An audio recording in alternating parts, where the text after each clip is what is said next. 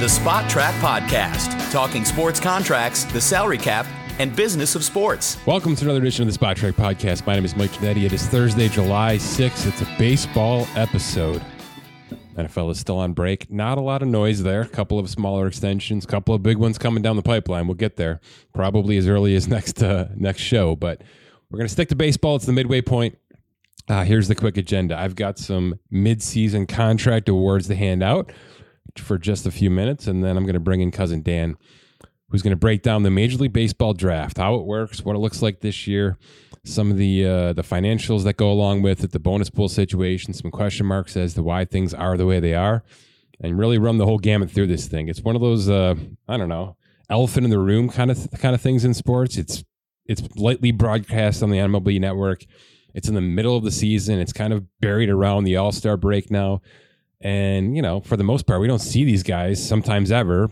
But even the superstars for 18 months, 24 months, maybe, you know, a sniff at spring training, maybe a sniff with a September call up. But it's just kind of one of those weird dynamics where 40 rounds of players get drafted and nobody really knows about it. So I want to shed some light on the process. There's certainly some money involved with it and some variations in terms of how the money works. So Dan's got all the breakdown for that on the backside of this show. Let's hand out some Major League Baseball mid season awards, contractually speaking.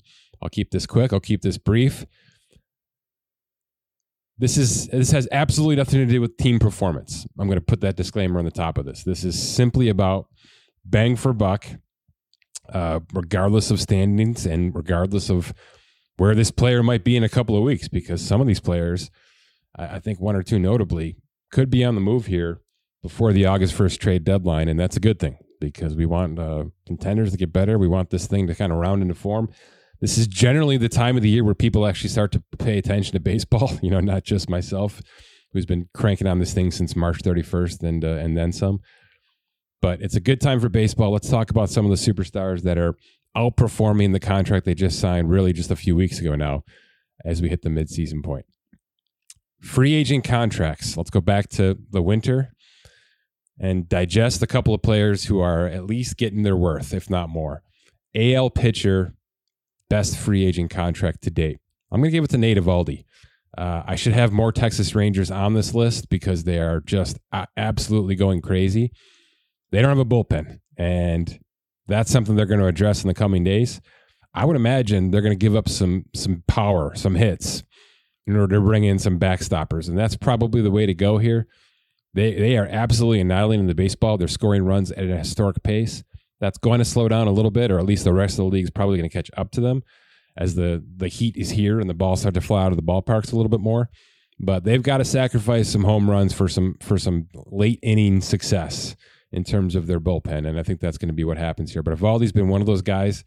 He's kind of covered for certainly Jacob Degrom's absence with his Tommy John surgery and he came from a weird Boston Red Sox situation. Boston tried to keep him. Texas overpaid him slightly at 17 million a year. It's really a two-year, 34 million dollar contract. There's a vesting option which looks really good right now as long as he can stay healthy and get himself to 300 innings here. And uh, he's you know 33 going on 34 here, so it's not like he's in too much trouble in terms of age. He's been making 18 million, 17 million a year now for about five, six seasons. It seems to be the going rate for that second, third tier player. And he's just simply outperformed it. He's had a couple of down years mixed in, but for the most part, it's been a really good half decade for him. And he's on a, a, a team that is all in financially speaking, and he's part of that process. I'm going to go off script a little bit with this hitter because I ran a bunch of metrics to, to sort of get myself in this in this conversation and, and put put a list in front of me it's really unfortunate that Aaron Judge's toe is is impeding his ability to get on the field right now. I'm gonna I'm still gonna give him the free agent contract of the year in terms of AL hitters at the midway point. And I realize he hasn't played the last 20 you know 20 games or so and he's not going to play indefinitely at this point in time. The numbers that he was putting up were still outstanding and they were going to be overshadowed by Ohtani. And the two of them battled it back and forth last year until Judge got himself into historic number territory and sort of ran away with the belt. But I think we would be back in that conversation right now if he were healthy. I mean, what he did, this guy's still basically top 10 in most of the major metrics power wise and war wise and all that. So it's a shame that he's not out there right now because we're robbing ourselves of a conversation of another one two punch. This should not be just about Ohtani. If Judge is healthy, we're talking about back to back seasons with these guys going neck and neck for MVP and all of that conversation, the home run, you know, right? The home run king, everything.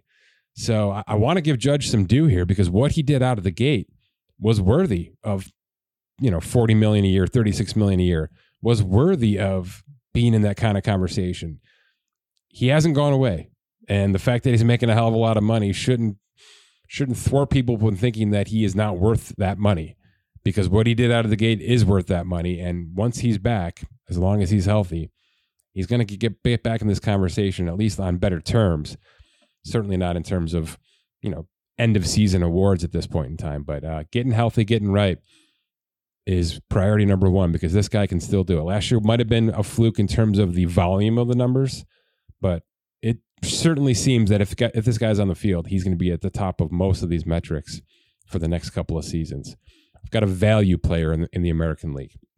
I'm going to give it to Kevin Kiermaier. This was a name that cousin Dan mentioned pretty early on, right? He signed this free agent contract December 10th. It was one year, nine million, and basically his job was to platoon. He was going to come in and play center field for the Toronto Blue Jays so that George Springer didn't have to. That has been the case. Uh, Springer still got hurt, by the way. But Kiermaier has been lighting up the board. He is built for this current game right now, the speed game. Um, 10 stolen bases, 11 doubles, a little, you know, a couple of pops out of the park, five triples. He's just doing everything he's being asked of. Uh, he's carrying a war close to three right now at the midway point.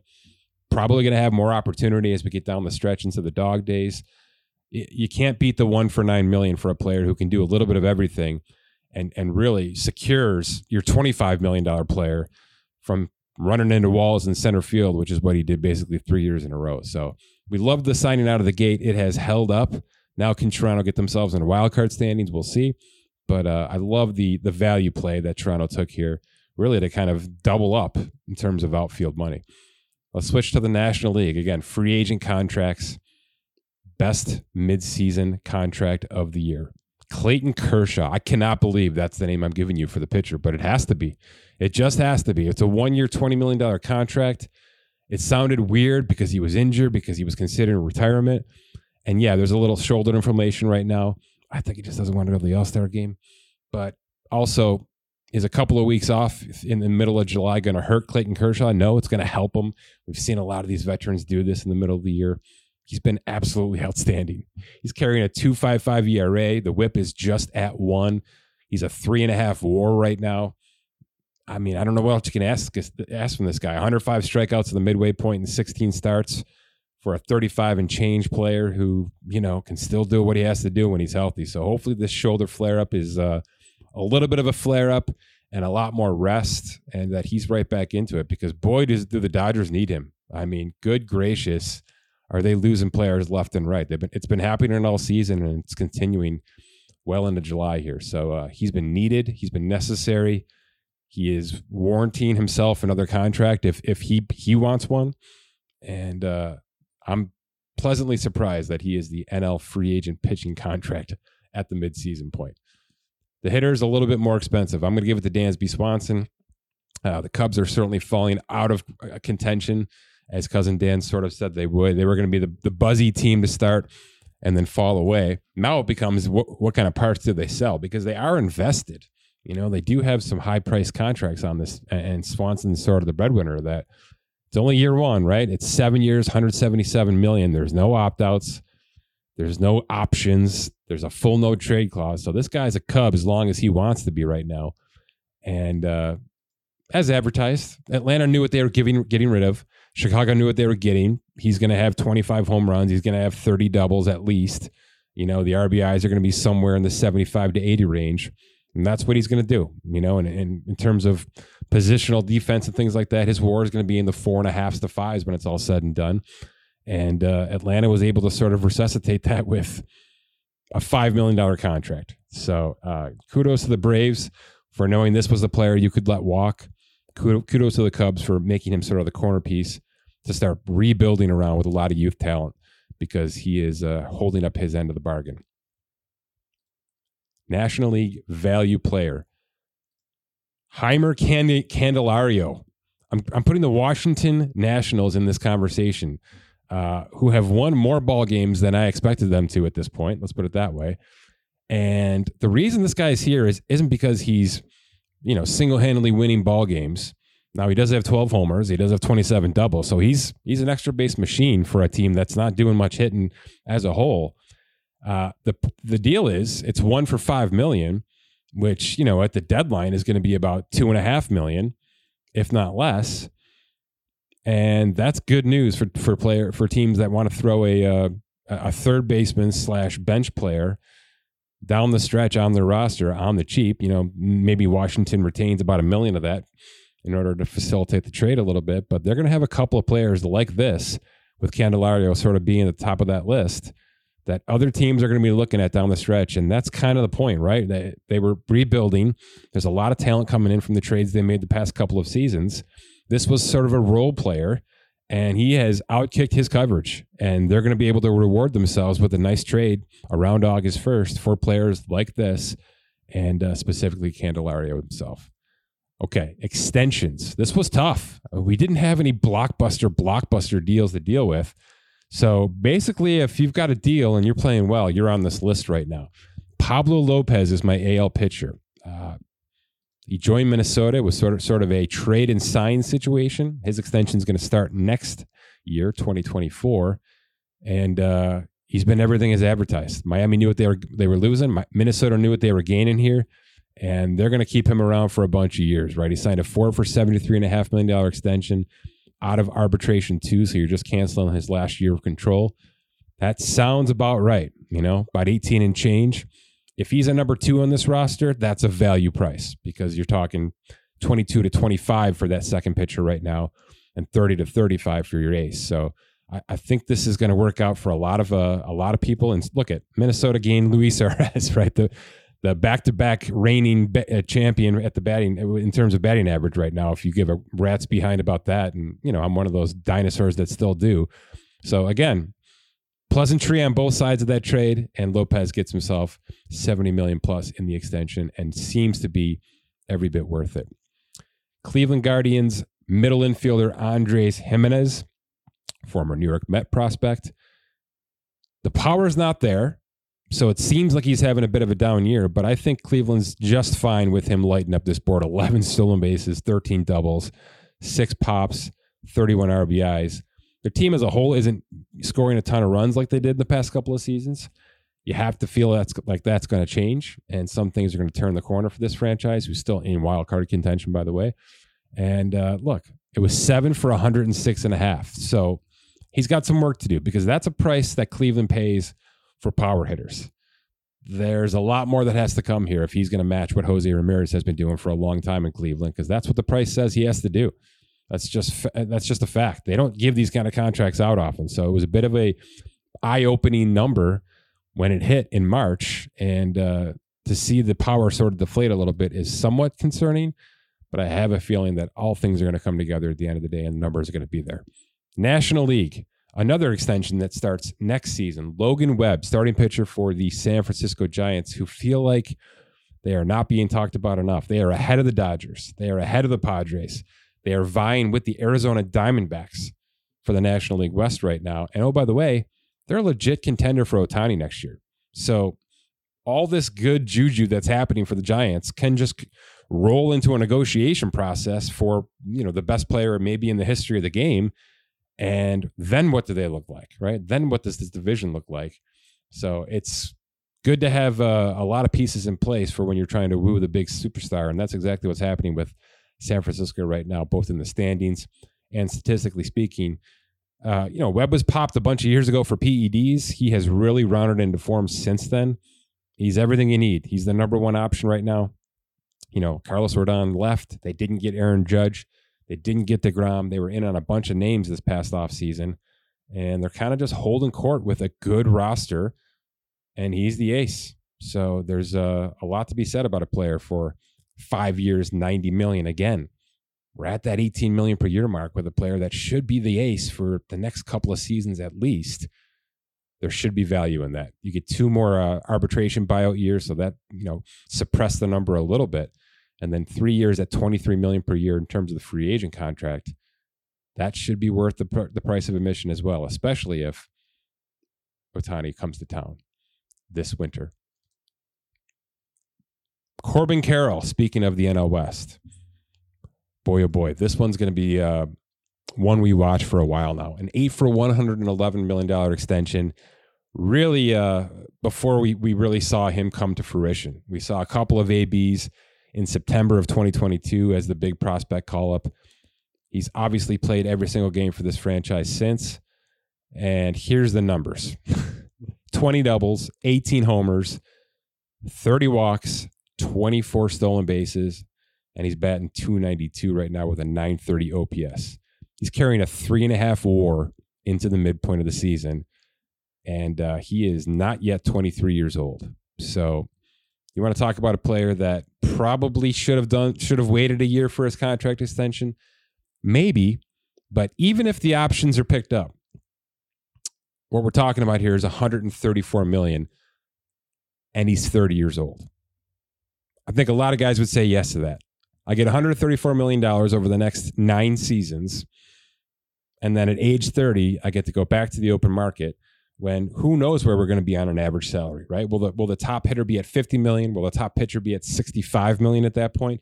It's not inconceivable to, in the year 2031. In fact, I'm probably lowballing those numbers right there. So I like what we've gotten so far. Can he be a five tool player? You know, a- after 30 years old, we struggle to see players continue to do that, right? But he's pocketing 134 million dollars right now. I'm not going to say that anybody shouldn't say yes to that because that's crazy talk. Players who are about to be free agents, right? Pending free agents. Chicago White Sox, Lu- Lucas Giolito. Finally, this thing finally came together. Now, can it stay together for the rest of the year? That's the big question mark. Um, it's been a back and forth scenario with him. He, I feel like he has a good year, then an inconsistently bad year. It seems like the pieces are here right now. It seems like the, really the whole team that had an absolutely dreadful start is coming at least closer together, closer to figuring this thing out. And uh, Giolito's in ARB three on a $10.4 million salary. There's a world where he's right in this $18 million mark that we're talking about with all these other pitchers here, Eovaldi, Logan Webb, etc. I feel like that extension could come because Chicago doesn't appear to be giving up just yet. And if the wheels fall back off again this season, they may trade five or six pieces. They may have the most pieces to move out of this roster over the next five weeks. And uh, every team in the, in the league knows it. So uh, he's a trade candidate. He's an extension candidate. He's a run this thing to the table and get myself to free agency candidate. But uh, he is the AL pitcher pending free agent contract that I'm watching the most. Back to the Blue Jays for the hitters, Matt Chapman. We knew this contract this this was going to work out when he got here. He's top ten in everything in terms of uh, AL batting and things like that. He's going to find himself some sort of money. I'm not sure that the Blue Jays are going to be the team to do it, but they should be. But they should be. And by the way, I realize that both from a pitching and a hitting standpoint, the AL pending free agent that to watch is Ohtani. I'm simply trying to exclude him from this conversation. I know he belongs in both categories. I'm giving you some additional names, is all I'm doing. National League pitcher, pending free agent. Marcus Stroman, back to the Cubs. Uh, they've tried to talk extension. It didn't go well. Stroman wants to, you know, bank this thing out. He's going to be 33 years old here soon. He's got a player option. He's certainly going to punt on that 21 million. And uh, it's not about that that number's too low it's probably just he's looking for three years fully guaranteed at this point in time, get himself to 35, 36 years old, and then see where he can go from there. So I, I don't know if the Cubs have the capacity to bring him back. And if not, he is going to be one of the most coveted pitchers on the open market without a doubt this coming winter.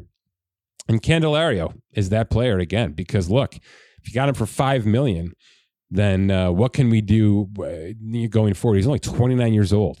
So is this guy a starting third baseman for an actual contender next year for some team that needs that? Could be. Could be. Could he double his money, earn himself 10 million a year on a multi-year guarantee and actually join a team that's ready to go at this point in time? Players who need an extension, in my opinion. American League pitchers, Framber Valdez, the runaway ace of this Houston Astros team. Uh, it's been rookies basically, you know, brought up behind him because of the injuries and things like that. But Valdez has been everything he should be. He has been, and uh, he's having his career best career season to date, without a doubt. And the numbers are going to look really, really good at the end of this year. Generally speaking, we don't see Houston, you know, sign players at that top of their game. Uh, he's got a couple more years of arbitration ahead of him. We'll see where this thing gets to. We'll uh, we know where that number should be, but will uh, will Houston get there? That's the question we have to ask. Adolis Garcia back to the Rangers. Three straight seasons of 20, 20 plus home runs. Uh, you know, 101 RBIs last year. He's on pace for about a buck 30 this year on this ridiculous Rangers roster. The numbers are outstanding. Career year. It's going to be a career year no matter what happens here the rest of the way. And uh, it's about time with him. 30 years old. He's got a couple arbitration years left. In fact, he's still in pre-arb right now. So three full arbitration years ahead of him. Can they work on some sort of contract to buy this thing out, get him to age 35, 36 with a multi-year guarantee ahead of him? I mentioned the Braves. They've got a lot of young talent locked up. I think Bryce Elder is going to be the next one to do so. Former fifth round pick, uh, brought kind of slowly brought into the game. Uh, injuries have sort of expedited his process here. He's only 24 and change years old, and he's a sub two five ERA with a th- over three WAR in 17 starts this season. I don't know what else he can do. I mean, the, the, Braves just can't seem to miss right now. Every trade they make work out works out. Every free agent contract they sign works out, and all these kids that they've developed seem to come up and hit the ground running. Now they've had some swings and misses on the mound, uh, but Elder does not appear to be that kind of player. He and Strider should be the next one-two punch in the National League East, and uh, I would expect extension conversations to be ongoing right now because that's just what they do in Atlanta, and they do it maybe as good as anybody in the league. And I'm going to throw another curveball at you for the National League hitter that I think should get extended. Will Smith. Let's get a catcher in this conversation. Former number 32 overall pick back in 2016 by the Dodgers. Uh, they've locked in a lot of other players. I know that they're kind of saving some tax space for Ohtani next year. That should not impede them from locking in Will Smith, who will be entering arbitration two this winter. Uh, he's done plenty. 25, 24 home runs a year for the past couple of seasons. He's on pace to do exactly that again. Should be another 80 plus RBI season for him. He's a catcher batting 272 with a with an eight, you know, 75 OPS. He's just doing a little bit of everything.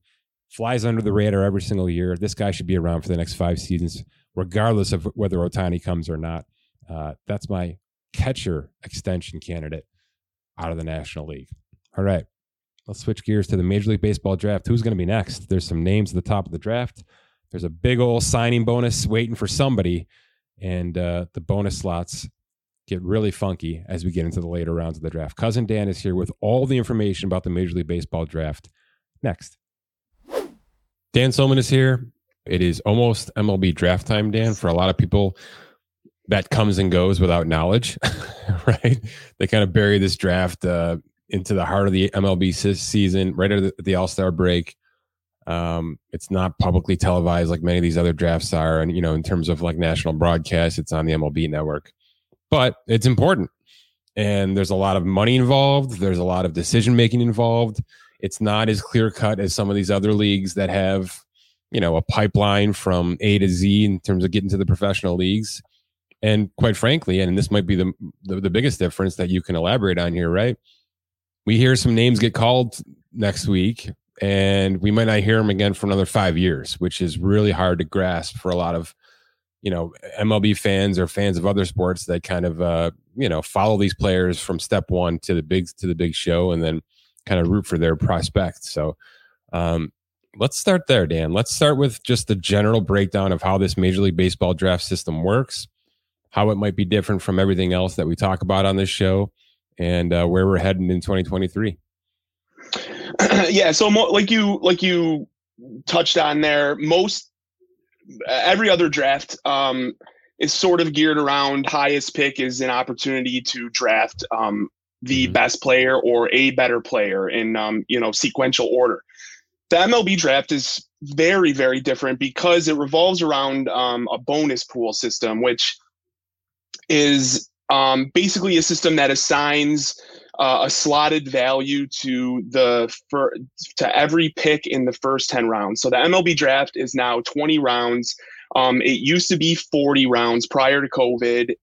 Um, 2020, it went down to five rounds. And then after that, they reassessed 20 rounds was um, the most efficient for players, teams, etc. So um, it sounds and like they that. Gotta, they got to have their minor league system to account for it, right?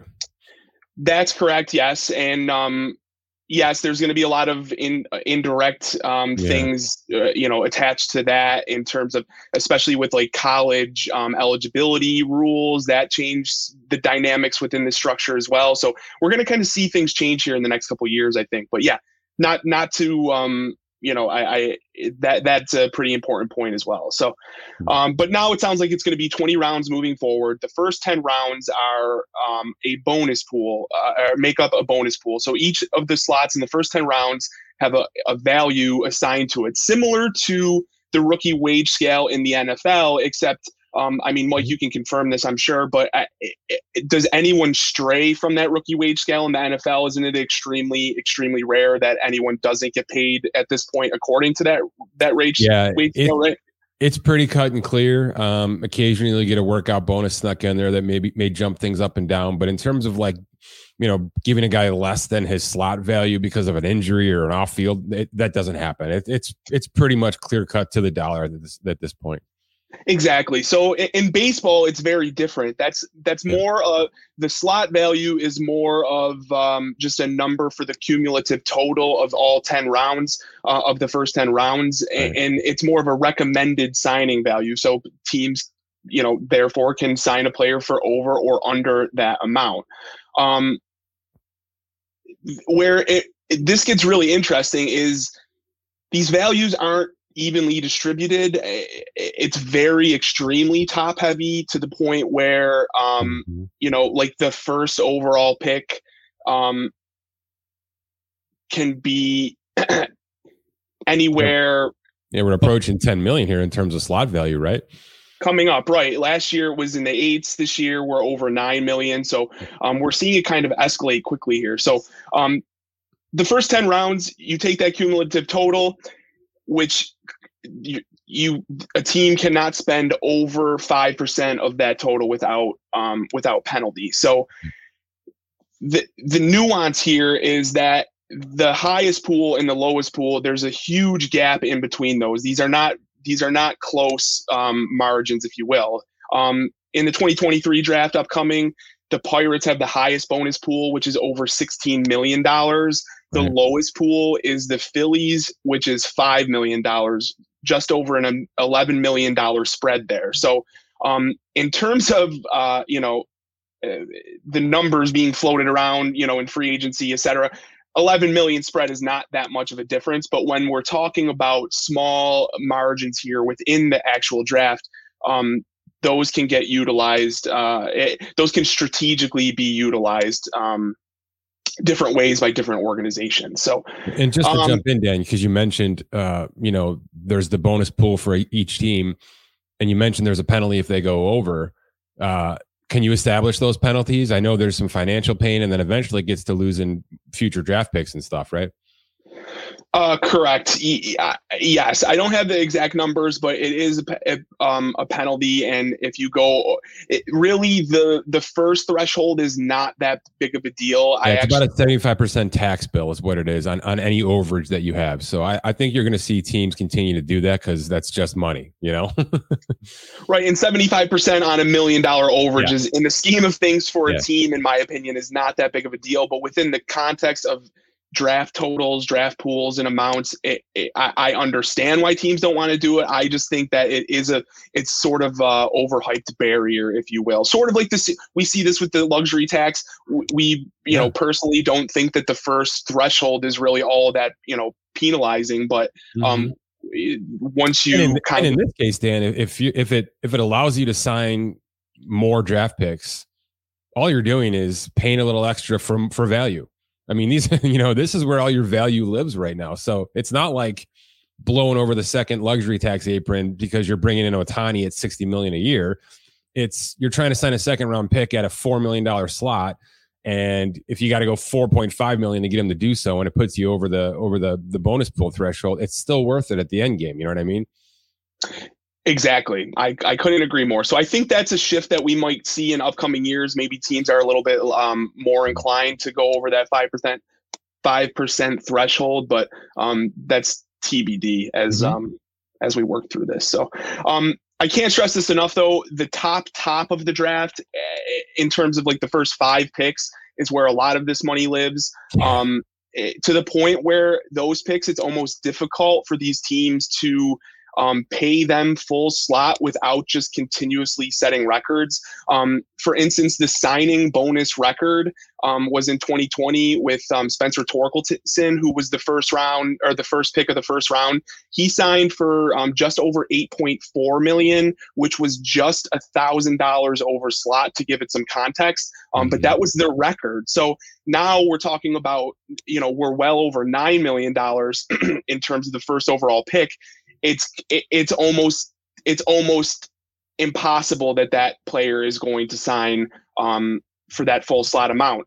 And if we look at this across the last, the first five picks for the last five drafts, so 25 picks total, 18 of those picks have signed at or below slot value. Mm. Um, only seven of them were over slot, and and like one of those was Spencer Torkelson, only a, a one thousand dollars over slot value. So um, Eh, I just, mean, how about just last year's draft? I'm quickly going backwards in our draft tracker, Dan. Last year's draft maybe maybe is the best example of what you're saying ever, right? The the the slot for the number one overall pick to what was the Baltimore Orioles last year was about 8.8 million. The second overall pick was about 8.2 million. The second pick came in at slot, right? The, the Arizona Diamondbacks signed Andruw Jones kid to 8.2 million ish. And and then in turn, Baltimore said, well, we're not going 8.8 on our pick. You know, we're not going 700,000 more than that. They brought him in at $600 over the number two slot. More, exactly. So, so 700 grand under slot value, which helped them down the line with their other draft picks, but just $600 more than the number two pick. So basically, what what the Baltimore Orioles said there is screw this Major League Baseball system. You know, screw the slotting thing, whatever whatever you believe we should be doing. We're, we're going a hair a hair over in the number two pick and nothing more, and you, there's nothing you can really do about it. And and the agents aren't winning that battle right now, right? Yeah, exactly. So just to put that even, you know, just to elaborate and put that even into further context, they so the Orioles essentially got. I mean, it was Jackson Holliday, Drew Jones. It was one two. It was yeah, pretty much just. Tight. There was right, no clear so, cut slam dunk number one pick. Yeah, that's right. Right, and so the Orioles though just straight up saved over half a million dollars of mm-hmm. bonus mm-hmm. pool money on that pick when really it was kind of a coin flip in terms of who they wanted. Now, maybe they always wanted Jackson Holliday. Maybe that was always going to be the pick. Um, we'll never know. But just just in terms of the bonus pool structure, they have a half over a half, you know, over six hundred thousand dollars more um, money to play with now in their remaining bonus pool to use further on down the line.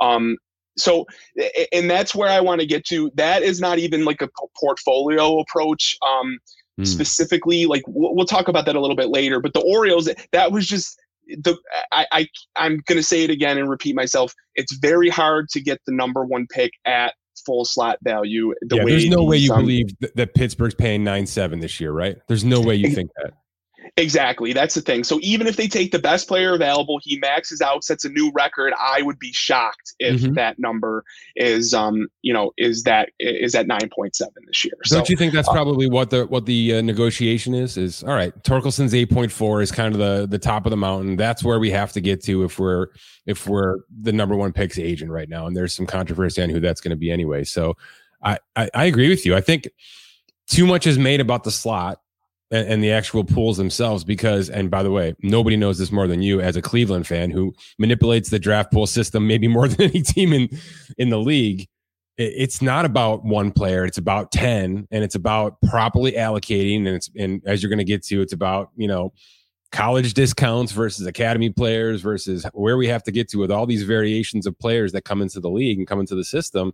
But it's it's so different, Dan. You're right because living in the NFL world and now in this NBA world, which has a very similar rigid system. You know, there's a there's a threshold. There's kind of a range with the NBA rookie contracts, 80% to 120%. They give you the they give you the 100% slot value, and teams can either come down to 80% of it or up to 120% of it. Uh, and we actually just had that discussion with Keith Smith yesterday on this, so um, it's fresh in my mind.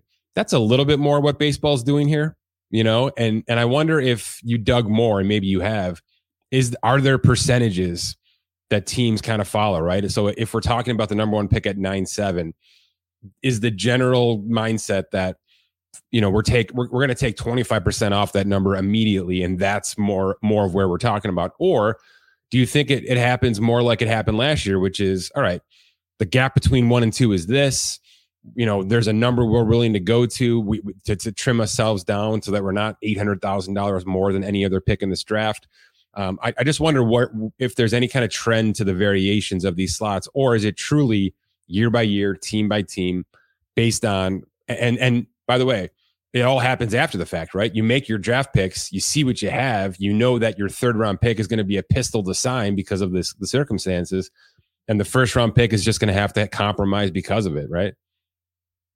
Yeah, exactly. So to answer your question, both I think is right. Yeah, it's, it's, it's, kind it's, of a circus. Yeah, it's a move. It's a moving target. Um, it's definitely a moving target in terms of in terms of that. So, um, yeah to even like to even further highlight you know like the the gap here um the total of all slots in the fir- in in the first 10 rounds is is just over 307 million dollars mm. The first round values this year I, i'm i'm using 28 slots for this i'll explain that after it's 140 over 142 million which is 46% of the mm. entire draft pool so 46% of the entire draft pool, the slot values is in the first round. So um, that's what I'm saying. And just to even jump down further, um, you don't you hit the million dollar threshold at picks between pick 72 and 73.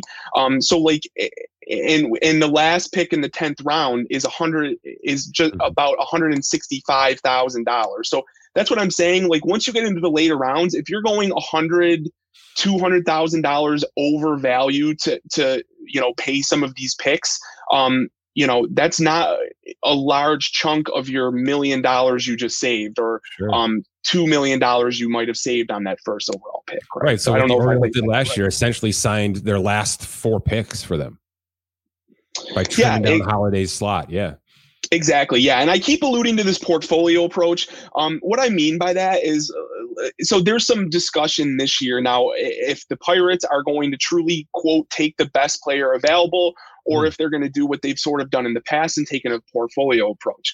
What I mean by that is um, a, a, a, specific example um, that we're kind of seeing play out right now. The 2021 draft, the Pirates were the first overall pick they took Henry Davis, who was a catcher, uh, a college catcher, right? College players tend to have less um, mm-hmm. leverage, especially if they're seniors, obviously, because they can't go back to college. They don't really have a lot of options. Um, I'm not saying that's the case here, but there were players that uh, um, rated a little bit higher than Henry Davis that the Pirates probably could have taken and paid almost full slot value. Instead, they they took Henry Davis. Um, paid him almost two million dollars under slot, and then took and then used that savings on their next four players. They took four high school players, um, and they took all of them over slot to different to different degrees. But the the next three picks were drastically over slot. Bubba Chandler, I think, was like uh, their third round pick was like three million dollars over slot, two million dollars, something like that, um, which is significant for that late in the in the in the draft those players then translated to uh, Henry Davis is currently, I mean, he just got called up, but currently their second overall or their second, um, second ranked prospect. And then the next three guys um, are all in their top 12 prospects. So you can just kind of see the payoff there of taking this portfolio approach, punting um, on the first player, maybe taking a slightly lesser player and using that savings down the line. Um, you know, to to save further. So I did some uh, I did some quick, really, you know, dirty research here as you're talking because I, it's not talked about enough in this league. What you're alluding to is there's not this huge gigantic rush to get the best player available in the first round.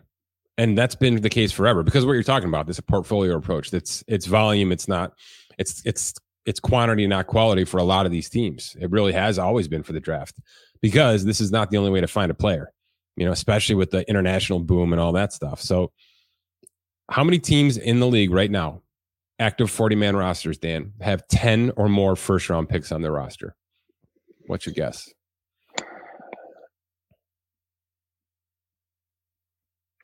Three? Is it? It's like it's six. Here's the names. There's the the team with the most, and this surprised me because I felt like they're built more internationally than anything. Is the White Sox? The White Sox have 12 of 40 first round picks. The Cubs, the Reds, the Tigers, the Angels, and the Phillies all have 11. And that's it. Everybody else is under 10 out of 40 first round picks on their current roster. In other words, it's either coming later in the draft, it's coming internationally, and for a lot right now, it's undrafted, right? It's just flat out. We're just picking these guys off the streets and making it work in minor leagues. Um, so the the first round pick, in my opinion, has been heavily devalued in this league. And what you're talking about here with sort of the financial finagling is becoming good business, even if you know drafting a great player number three overall at a seven million dollar slot might pay off every now and then, but it doesn't every time, does it? I mean, it's it's I mean, just the number one overall picks alone, the the amount of busts we have at that right is is troubling, really troubling. If you look back just ten years, you're going to find five guys that you might not even know yet because they never hit in the major leagues. It's it's becoming a weird situation. Do you think that one hand is feeding the other here? Do you think that teams are sort of automatically punting on that pick, taking gigantic risks there with high ceiling, you know, players that they can get lower slots at that have red flags built all over them so that they can spread their pull out a little bit. And if it hits, it hits. And if it doesn't, we'll deal with it. You know, there's a lot more second round picks in this league right now than first, a lot more.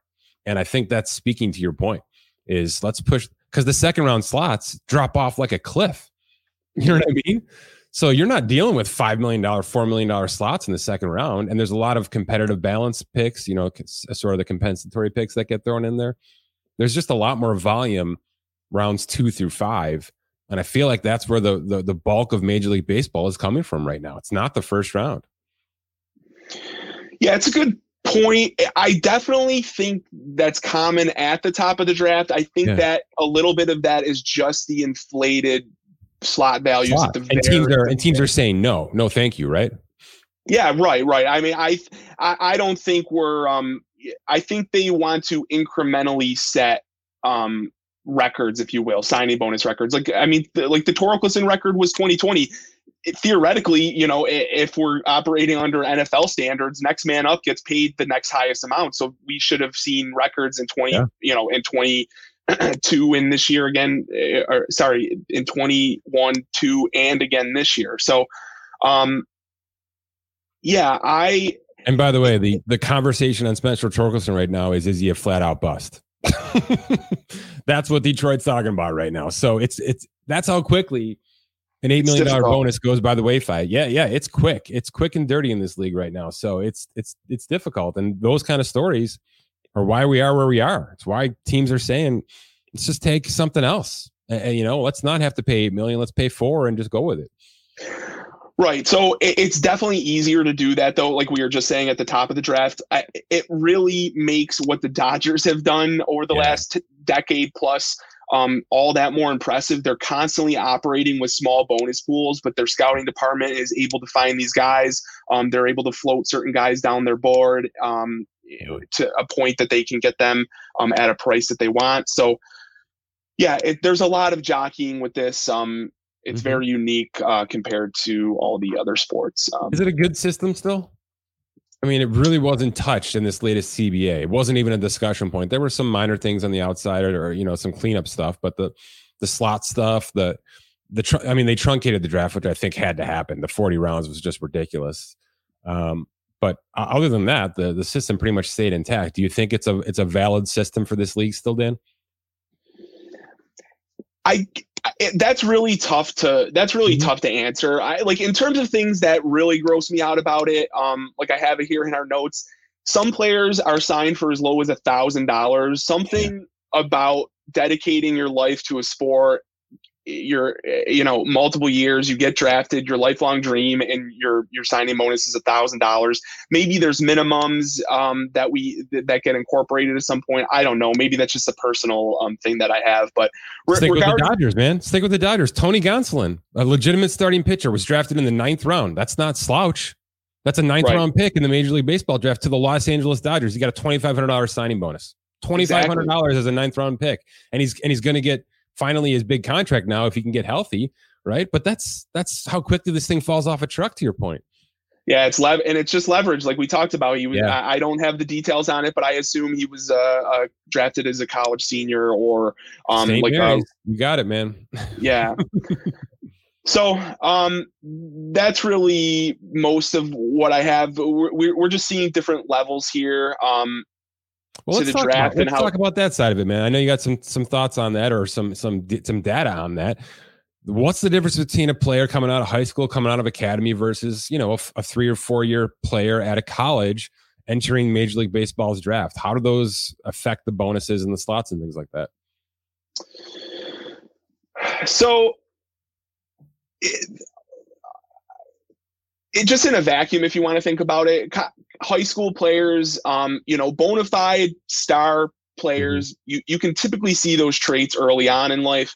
Um, guys like Drew Jones, um, Jackson Holliday, uh, players drafted out of high school, it's pretty obvious they're destined for uh, to you know to at least play in the MLB, and we'll mm-hmm. see what happens um, beyond that. So, but there's a ton of risk in in terms of drafting a, an 18 year old who might like you had alluded to earlier we might not hear his name again for five years. Um, mm-hmm. a lot can go wrong there especially with with pitching prospects. So um, it's very it's very rare to see pitchers go super high um particular I, I think there's yeah never been a right-handed um, prep pitcher drafted one-one. Um, there have been lefties, but so yeah, eh, I mean, college players that enter the draft early could theoretically go back to college. They have leverage in terms of um, signing bonuses. But mm-hmm. uh, eh, yeah, sorry to your original point with high schoolers though. That's the thing is that they if they get drafted to a place that they don't necessarily want to get drafted, um, Hmm. and they they have college leverage. They're going to a college they want to go to. Um, they don't necessarily need to sign with that team. Now we don't really see that happen anymore. Um, both sides typically know that the, the signing demands or um, intentions going into this. So typically, players who have a strong college commitment um, will get drafted outside the bonus pool rounds because then it's kind of a risk-free signing, if you will. So. Mm-hmm um, yeah, there's a ton of dynamics. I, am probably butchering some of them too, or forgetting about some of them. I mean, I mean, is there is there a discussion about mileage and players that have, especially pitchers that have put four years of college on their arm and then try to come in the league at age 22, 23 and, and and immediately hit the ground running? Is there is there is that happening right now, or is that maybe an old thought, an antiquated thought because of these injuries popping up really no matter what the heck happens to these pitchers, right? I don't. Where are we with that? Is it is it a better risk to pull a guy at 17 out of high school, overpay him a slot value to get him not to go to college, and try to throw him in the system immediately right now? Is that still the way to go, or is there something to the pedigree of coming through college baseball? Um, man, that's like a super. Yeah, I know. Uh, that could probably be answered a million different ways. Just player. Every, G, every GM probably has a different interpretation of that right now, right?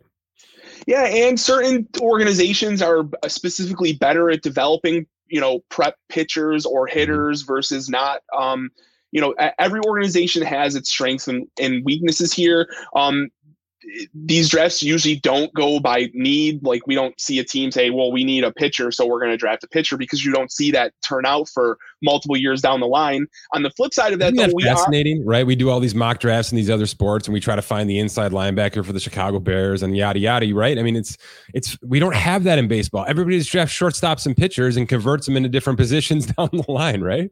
Yeah, shortstop, outfield pitchers. It's um, it's definitely a common a common theme. So. Um, yeah.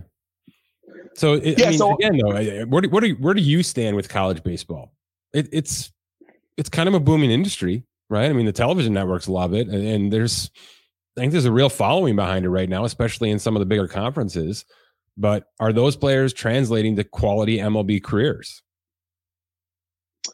Oh, I think so. I think you can definitely. Um, there's definite value with these players going to you know players that are not drafted high. Sorry, high school players not drafted high that aren't you know offered big signing bonuses. Absolutely, I think there is a, a big path um, for you know players to go and develop in in college. But I mean, there's also value in organizations getting their hands on players early and doing what they you know tinkering how they want um, but that could also be detrimental. We see that with certain yeah. organizations who just yeah. butcher this. So I, it's just like the quarterback conversation in the NFL. Landing spot matters so much. Um, within the structure of the draft, it's just how these teams operate and add talent to their organization and then develop it from there. I mean that, but the draft is definitely only one part of it. You can operate flawlessly, like the, like the portfolio approach I laid out for the Pirates that that could work well or that could be awful Total in five bust. years. We have no yeah. idea if these guys are going to work out or not. But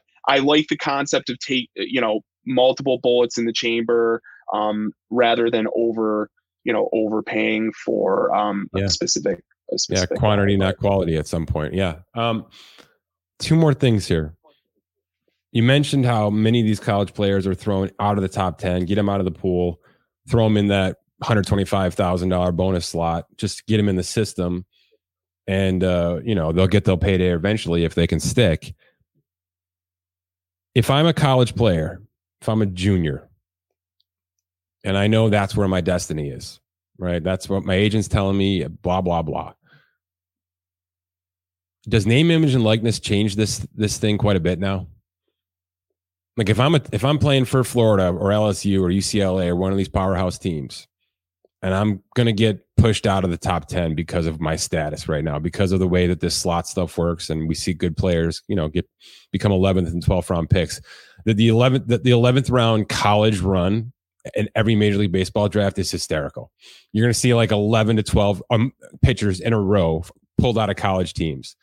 And a lot of those players don't sign. And I think that might increase, Dan. I think that might increase because of name, image, and likeness. There, there's a lot of money to be made out there on these college campuses right now in prominent positions in prominent sports. So I, wonder if that's going to affect this process right now. And if Major League Baseball teams may have to think differently just to get these guys in their system, in their pipeline, in their academies, in their development programs versus staying at college.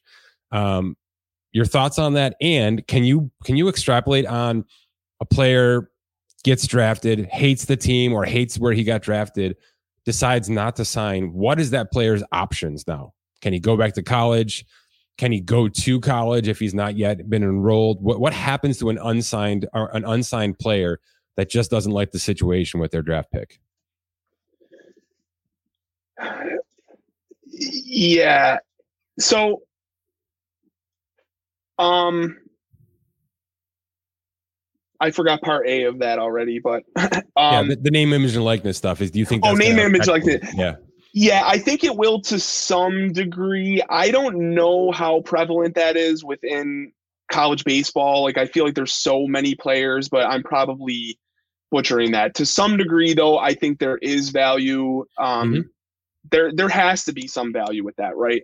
Um, in terms of draft players getting drafted now like we talked about earlier within the bonus pool rounds like it's very rare we see only a handful of yeah. players at most each year not yeah. sign and i like over the last couple years most of those have been due to physicals um so in terms of the later rounds though there is still some jockeying if you will um I, guess I don't know all the ins and outs of this, but like for instance, Adley Rutschman was was um he's from Oregon. He was drafted by Seattle um four years prior to when he was drafted by the Orioles. Um, but he was drafted in the 40th round. Now, my assumption there, I don't know the in, inner workings of this, but I assume that that was more of like a kick the tires draft pick. We know you're not, we know you have a strong college commitment. We want to get you in the door, have a conversation, exchange numbers, whatever, whatever, however you want to put it.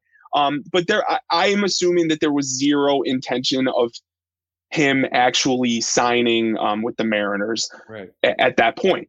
Um, now, is that a th- that, that's not to say the player hated that or uh, didn't want to go there. Even if they blew him off, you know, even if they gave him a big signing bonus, though, he was probably a guy who wanted to go to college. Um, he went to Oregon State, hometown kid, um, so he had a strong commitment there. Um, so eh, yeah, I don't. I just don't want to say player hates hates destination wants to to leave. So, but there are options. Like we see this we see high school players get drafted in the last 10 rounds. Um, mm-hmm. They can drastically improve their stock by going to college. Um, but, I, you know, maybe there is a scenario where, uh, like, hypothetically, like the Mets, when they got, like, they drafted Kumar Rocker with the intention of signing him. They liked everything about the player. They look at the physical and they say no thank you now that alone changed the rest of the outcome of their draft the pool yeah. that you don't sign that player you lose that pool money if you if you intended to overpay Kumar Rocker, now you have a bunch or, sorry overpay compared to the slot value now you suddenly have extra money to spend.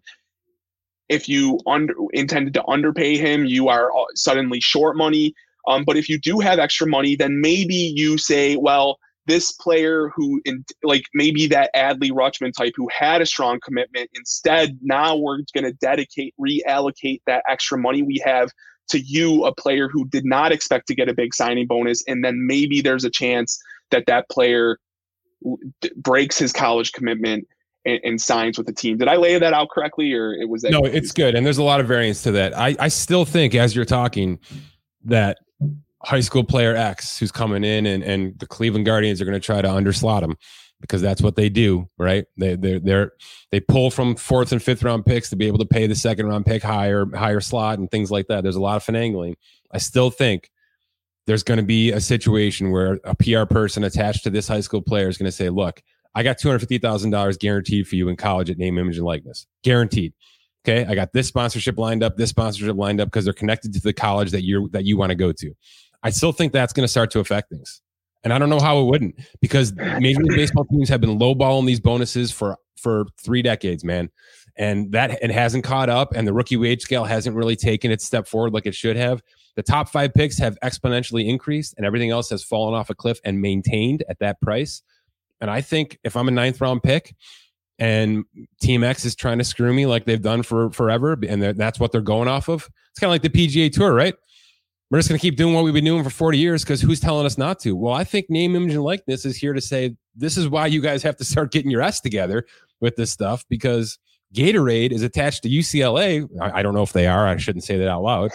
but there's a $10,000 check waiting, waiting the second this guy walks into the door and enrolls to UCLA to play baseball. So I, I just think that stuff's going to have to change. And the days of Anthony Gonsolin's $2,500 bonuses could be coming to an end because of college pressure. Yeah, so when I when you lay it out like that, I I understand your intention a little bit yeah. better. That I I do, I do agree with that. If the numbers are if the if the NIL numbers are comparable to these late round signing bonuses, I totally agree. These players have nothing to lose. Even nothing. you might even see pooled like uh funds that go to the lower, you know, like there will be stars within yeah. teams, but maybe like in order to to garner, you know, to gain a little depth instead of having one or two players sign with nil agreements. Maybe you get like some sort of funding that, you know. Well, let's talk about it. There's all these programs in place now, right? That basically invest in you as a draft pick, right? And try to pay your way and pay for your training and pay for your equipment and pay for all this nutritional stuff. And then own a portion of your first extension, right? They own like 5% of your contract extension. So eh, why would players pay that price? When they can go to college. Uh, you know what I mean? Or go to academy ball and get garner their own sponsorships legally with really no rules. It's kind of rogue. And look, I'm not here to say that the right fielder for college X is making any kind of really good money. I, understand that this is a football basketball situation first, and that you know baseball players, generally speaking, at college aren't going to be pulling in huge money. But if you're a prospect, you know what I mean. Uh, if you're a guy and you don't like the way that this draft rolls out, I think we might start seeing more unsigned situations. I think we might. I think that might pick up steam a little bit if the fit's not there. If if my agent is telling me, look, the you know The Oakland, I shouldn't say Oakland. I, give me a t- give me a team. Give the Los Angeles Angels have drafted you as a starting pitcher. It's not a very good path towards development. Let's be perfectly frank. The track record of you developing in their system is not good. Go to college. Go to assist. Go to a college that has a great track record of pumping out pitchers. Make some money there. Then you don't have to worry about where your slot ends up in the draft the next time around, and we'll get to us get ourselves into a situation that that makes your career look better, right? I, I just think that that that conversation has to be happening right now more than ever. Yeah, it's super interesting. I, I, I mean, we've seen some waves get caused here with the whole transfer transfer yeah. portal stuff. Um, that's another so, part of it. They can go wherever the hell they want to go, Dan. That's another part. Right, right. So we're going. I mean, I, I don't make this. I don't mean to make this like a generational thing. We're just seeing like the new generation of player be willing to um, try and maneuver yeah. themselves into the best situation possible is all, yeah, and, and, they should and, and a lot of one of the worst should. teams in major league baseball might not be the best approach for them even though it is the big leagues you know right which i mean like just to kind of lead into a little bit of current draft talk there like so there's two players at there's a consensus top top five entering this draft there's really a top two players um most most people consider Dylan Crews LSU outfielder who um, was on you know on the main stage in the College World Series. They uh, many people consider him the top prospect. Now Pittsburgh is um, has the first overall pick. There's a lot of discussion about if and whether they will just say we have not developed a stud pitcher in so yeah. long. Do we just take Paul Skenes with that first overall Skenes. pick? Put your money on Paul Skenes, Dan. I know. So, but it's a really interesting dynamic here because, um, I mean, this is an organization that has countless times butchered pitching prospects. Yep. Um, so I'm not, I'm not saying they're going to continue to do that or a- make any assumptions here. It's just really interesting on how they're going to maneuver the top of this draft where many people think Dylan Crews should go one one. Um, mm-hmm but a number of people think Paul Skenes is the best um, prospect, specifically college prospect since Gerrit Cole, Stephen Strasburg. So um, if you can get him in house, eh, like how else are the Pittsburgh Pirates going to um, acquire and slash develop a bona fide ace um mm-hmm. you know in their window that they want to develop. It, i mean nobody might sign there's a really good chance they're never going to do that in free agency. And where else are you going to be able to um you know draft and develop a top end pitcher? So that's kind of what we're seeing. Uh, i just wanted to point that out alluding to your you know we, these cer- certain organizations that might um fail with specific Maneuver yeah. types of players. Yeah. So. One, one, last question, and it's completely objective, but I, I, I love to ask this question to as many people as possible, especially right now with baseball having to change so many things just to gain some more popularity, get some more eyeballs on it, keep themselves relevant. I mean, they're a distant third right now in American sports in terms of the top four, right? They're a distant third. Why are we still at a point where where Major League Baseball draft picks can't be traded? I, I can't tell you how much more interesting baseball would be if you could trade draft picks. Do you agree with that? Just just the conversation you just had. Yeah. Don't you, no, think, I, don't you think Pittsburgh and the Nationals should be talking about a one-two swap right now? Yeah, I do agree. I, my pause was trying to to mentally consider multiple dynamics with that, but yes, I, I like overall, I think they could make this whole process a little more entertaining. Like the fact that yes. I I have done um, an insane amount of work with MLB draft stuff, and I still have to like really sit down and think about all of the the dynamics at play with each and every a, any yeah. aspect of the MLB draft has um, a ripple effect on some other part of it. So e- even somebody like myself who has looked at and processed a lot of this data eh, still ch- is challenged by it a lot of times. So the gen- my point is the the general fan there's like almost no way that they're that they're going to understand this at baseline, which is why yeah. we're trying to put some tools in place to help, um, you know, simplify that for people. But yeah, it's very difficult, and um, that like that might be one simple change where they, you know, you can change, you can trade slot values so that if um, the Pirates don't want to deal with that choice at one one, they can trade out of that. Or if the if the Dodgers really want to get in, in, in you know flip some of their four their deep 40 man um mm-hmm. roster to to try and acquire, you know, a, a pick with a, a higher value. So I look at this way, right? Like, like, Ota- let's just say Ohtani were to get traded. You know, maybe it's a bad example because he's on the expiring here. Let's say, let's say Juan Soto were about to be traded. He's got two years of term left. He, he'd be a max trade value player right now. Teams are lining up former first and second round picks, right? AB prospects to, to put together a package for Juan Soto out of San Diego, right? That's how this works. So you're telling me that it's perfectly fine to, to, to trade a already established first round pick, right? Maybe even drafted six months ago, right? That's fine. But you can't draft a future first round pick for Juan Soto.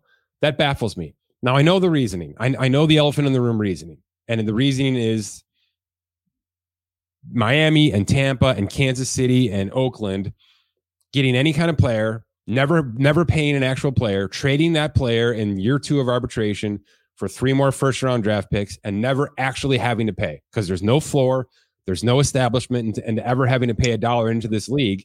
There could be teams that literally never pay a veteran salary ever, ever, ever, ever, if they just keep rolling over arbitration talent into into future first round picks.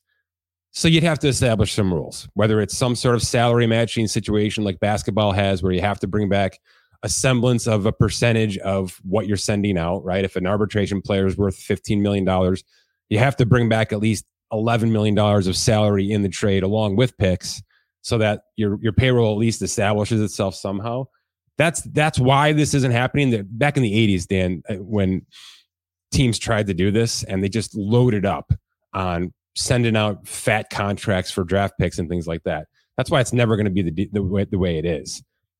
But I do think if baseball needs to generate more interest, this is one pretty easy fix because this is a June, May, June transactional forecast prediction, right?